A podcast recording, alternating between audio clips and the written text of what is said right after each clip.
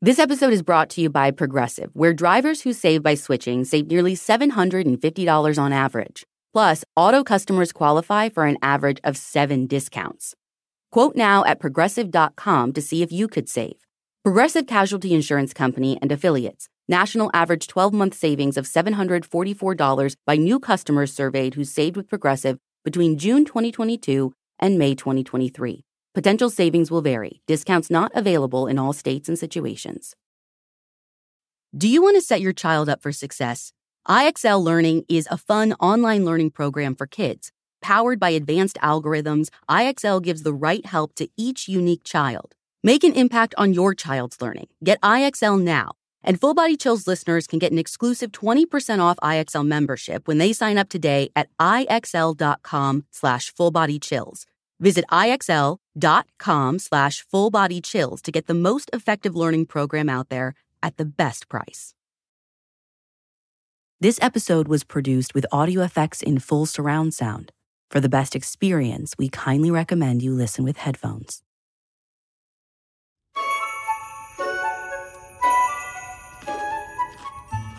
Hmm. Mm. Sorry about that. You caught me in the middle of one of my snack breaks.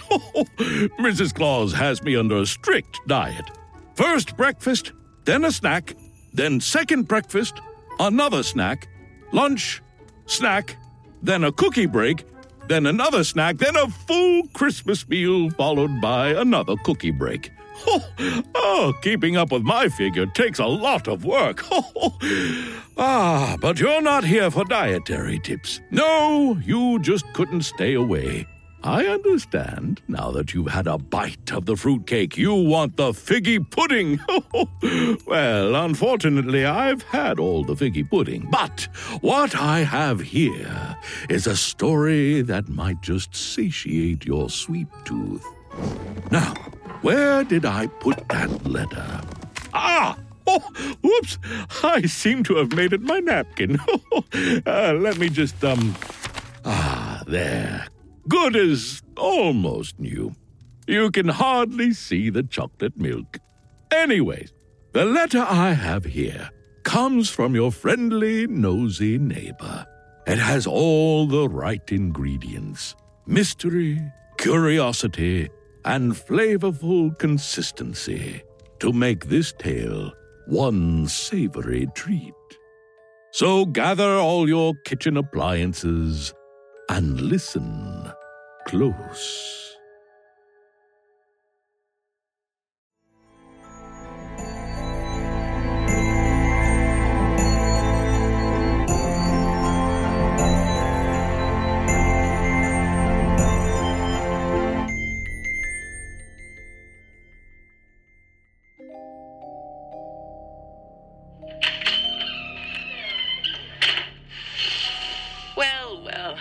Not every day a person finds themselves in a police station, sitting across from a detective with such a sensational story to report. Ah, but first, let me start off by saying I know you're going to think I'm crazy, but I'm not. You can believe every word I say. Now, the trouble began about five years ago. Lucas, our son, graduated from college and took a job in California. Of course, we're proud of him. Don't get me wrong, we're excited for his future. But I'm sad for me. I spend too much time by myself now.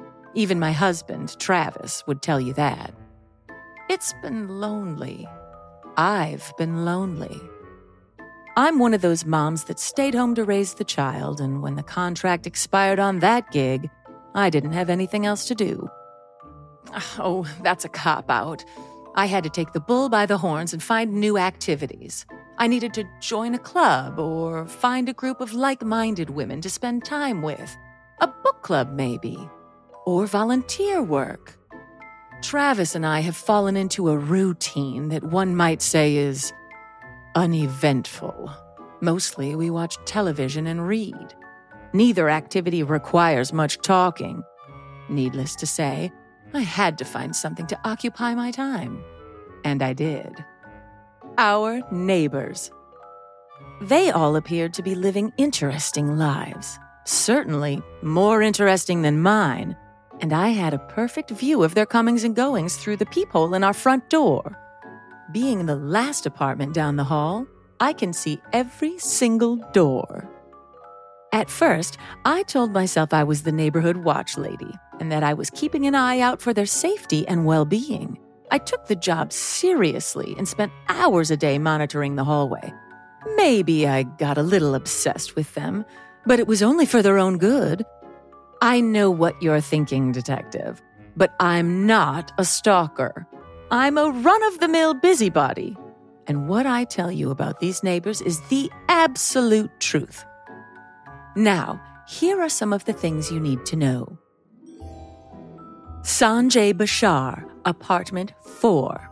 Sanjay enjoys the company of many women. Over time, I've observed that he has a type, and it's female. There's a constant stream of visitors. Many of them leave in the early morning hours. Not much more to say there. The girls in number three, Chloe and Jess, drink too much and stay up too late. I'm not really surprised. That's what young adults do. But it doesn't lead to good decisions. They have a large dog, and they don't always pick up after him. I've seen them through my window, and they only bag it if someone's watching. They look around, check if anyone's there, and if there isn't, they leave it in the grass. The lawn we all share. Someone could step in it. Someone has to pick it up, and it's not going to be me. Or so I thought. But I don't want to get ahead of myself, Detective.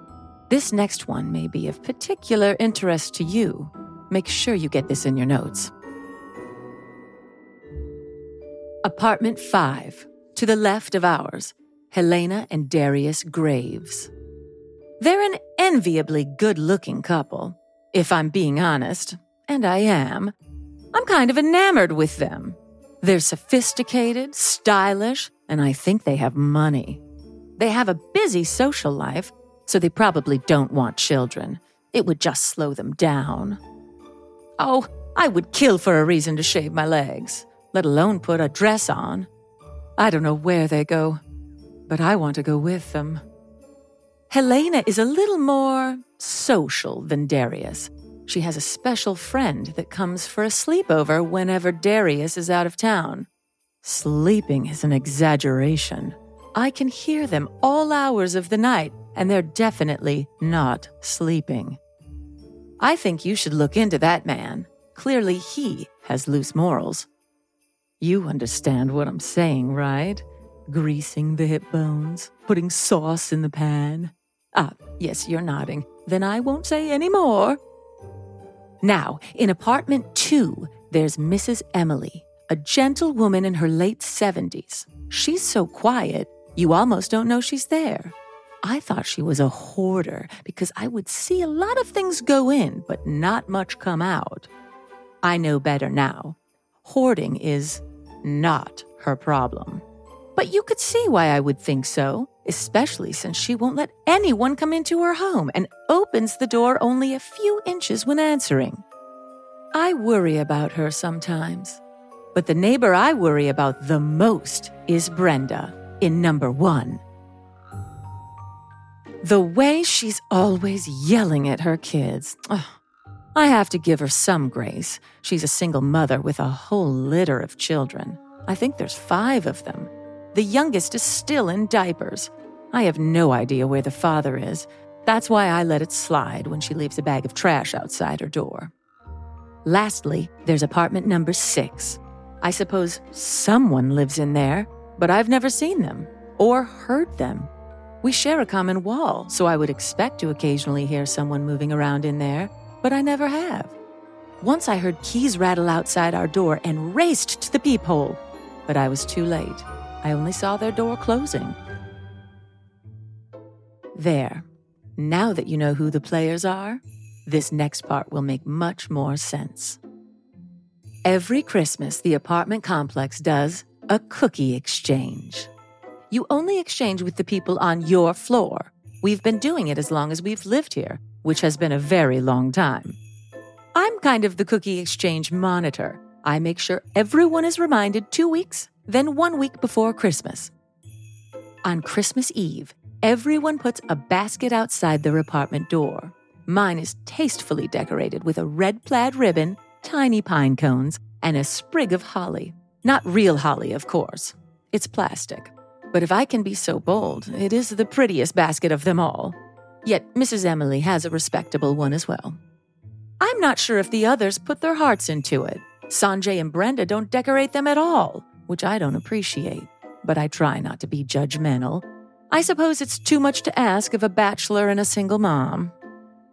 Anyway, we leave the cookies wrapped in cellophane or in little gift bags, tagged with our apartment number, so you know whose they are. To be honest, I see it as a bit of a competition because I am rating the cookies from best to worst, with categories for most creative, difficulty level, and quality. It's a fun little game I like to play, and I'm sure others are doing the same, so I put a lot of thought into my cookies. This year, I made pecan sandies. Delicious. If it was a contest, I would have won. It's a nice tradition, if I do say so myself. But I must confess, I am a bit of a cookie monster. I've a sweet tooth. And so, here's where things get interesting. Christmas morning came, and I was greeted with a bounty of holiday joy. I went straight for the Rice Krispie treats. They're always best when fresh. Travis loves them. He goes at them like it's a drug, like cocaine. Uh, I'm, well, I mean, I don't know why I use that phrase. We've never done cocaine, not even in college. but anyway, Brenda's go to cookie is the Rice Krispie treat. And it makes a lot of sense. Four inexpensive ingredients, 10 minutes of kitchen time, and poof, it's like magic. Everyone loves them. Tell me, have you met one person that doesn't like a Rice Krispie treat? My point exactly. Brenda gets the award for crowd favorite. However, after I ate two, something strange happened. I felt hungry, like I hadn't just eaten a full Christmas brunch. I was stuffed before I ate the cookies, but immediately after, I was ravenous. So hungry, I wanted another meal and went straight into the kitchen and started whipping up more food.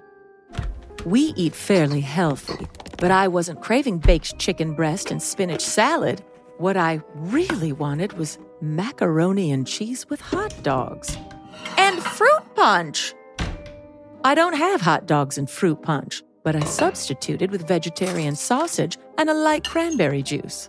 It wasn't very good, but I ate every last bite. I almost made myself sick. Now, the next night, I decided to dress up. I don't know why. We weren't going out, but I couldn't help myself. I wanted to wear pearls, but you don't wear pearls with sweatpants and a stained t shirt, so I put on a little black dress. I found it in the back of the closet. I forgot I had one. A little black dress and a string of pearls go together like ice and water. They were made for each other. Then I put on heels. Then I curled my hair. Then I put on a full face of makeup, including red lipstick. I was all dressed up with nowhere to go. Travis was shocked. He didn't know what he was supposed to do with me. He asked me if I wanted to go for ice cream. Isn't that sweet? Travis has always been a good man, but I had already eaten the peanut butter blossoms Helena and Darius put on the cookie exchange basket. So I sat at the kitchen table and did a crossword puzzle. All dressed up for a daily crossword. Don't you think that's weird, Detective? Anyways, the next day, I was feeling out of sorts about my unexplained behavior. I comforted myself with Mrs. Emily's shortbread. I could die a happy woman eating Mrs. Emily's shortbread. It's buttery and flaky, and it practically melts in your mouth. I admit I ate all of it. Travis was at work, and once you start eating it, you must finish it. It couldn't be helped. No sooner did I swallow my last bite than I was on my feet and moving around the apartment, somewhat manically, dusting dusting. The worst chore of all chores. And I was moving all our things around, not so much redecorating as relocating. I moved one lamp to three different spots in the apartment and then brought it right back to where it started. I rearranged the framed photos on the piano over and over again. I lined up magazines on the coffee table. These were our things, but they didn't feel like our things. It felt like I was cleaning and organizing someone else's apartment. Maybe Mrs. Emily's. I wondered if I had it all wrong. I thought Mrs. Emily was a hoarder because she wouldn't let me into her apartment. But maybe it's the opposite. Maybe she didn't want me in there because she was worried that I would upset the order or make a mess. I'm going with obsessive compulsive disorder now. I bet if you check out her apartment, you'll find it in pristine condition. I bet she even has plastic on her furniture. However, it was after I ate the cookies from Chloe and Jess in number three that I suspected something nefarious was going on. They made snickerdoodles. I give them credit for the most creative cookie because they own a golden doodle and it was clearly inspired by their love for the dog. At first, I didn't think anything was going to happen, and the other experiences could be chalked up to mild depression and a little delusional thinking. But I was wrong. We had a typical night of watching television. Been binging crime shows on Netflix. After a while, you get a little paranoid, so that probably played a role in my thought process. I fell asleep on the sofa, and Travis left me there. I hate it when he does that but he says I'm too hard to wake up, so he just covers me with a blanket now. It's shocking to wake up on the sofa, but it's even more shocking to wake up on the sofa and leave the apartment, which is what I did. I woke up with a start and immediately put my boots and jacket on. I walked down the hall, took the elevator to the main floor, and left the building in the middle of the night. I could have been sleepwalking, but I don't have such a history Moreover, I remember everything that happened. Oddly enough, I kept my arm outstretched in front of me. I walked around the entire building that way, stopping in the parking lot and just standing next to a car.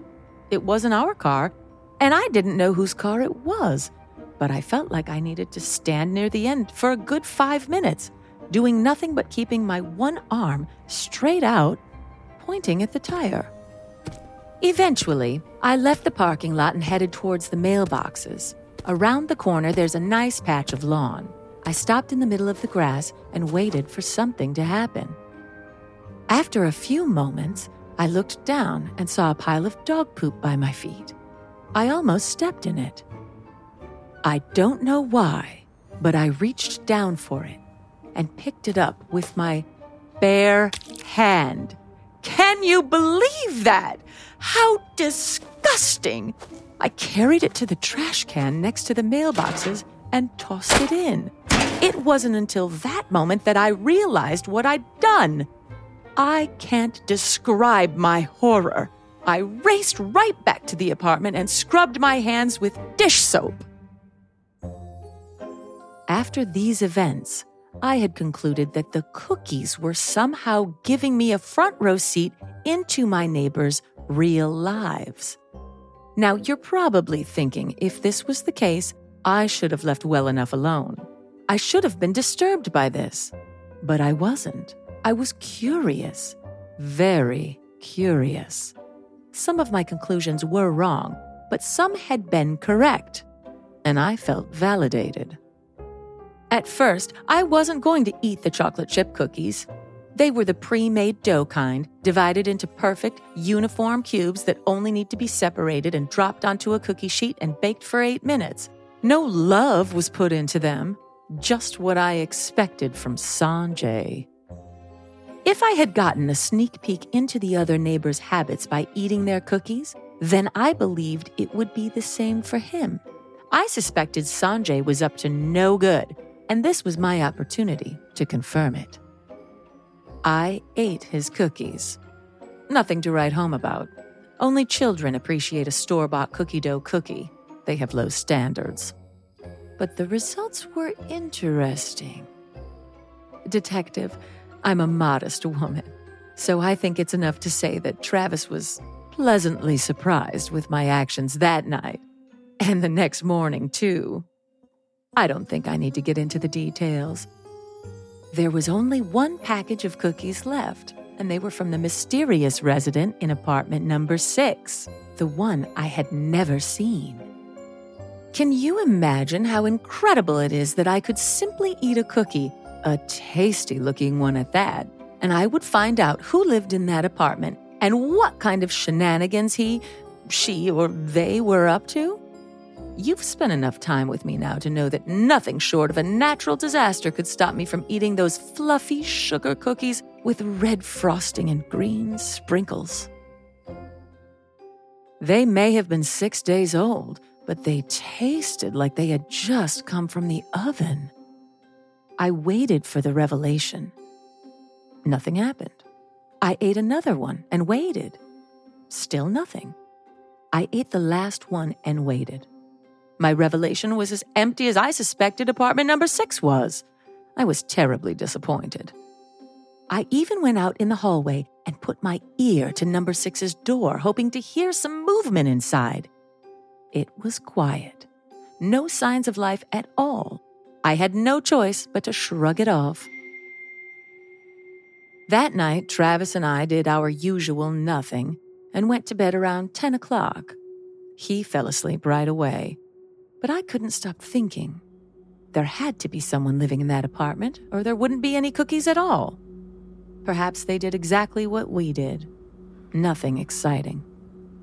I listened to Travis breathing, and the rhythm lulled me, and I almost fell asleep. But then I sat up abruptly. Now, I'm telling you, someone or something was directing my every move. You understand? I was compelled to get up and go into the kitchen, just like how I was compelled to find my largest knife in the butcher block, take it back to the bedroom, straddle my husband's sleeping body, and stab him over and over and over. I mostly stabbed him in the chest, but some in his arms and neck as well. I don't know how many times I stabbed him. I think 10 to 15. I wasn't counting. But once it was done, I threw away the knife and then I called you. See, it wasn't my fault. It was the cookies that made me do it.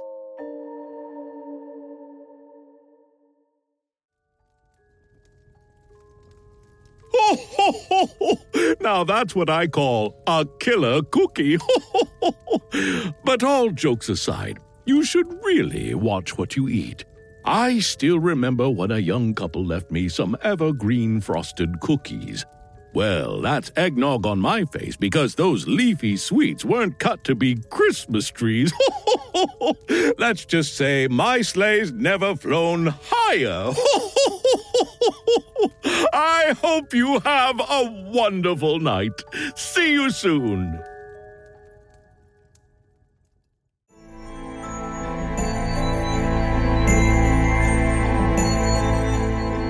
Full Body Chills is an audiochuck production. This episode was written by Julie Gallahue and read by Holly Laurent. This story was modified slightly for audio retelling, but you can find the original in full on our website. So, what do you think, Chuck? Do you approve?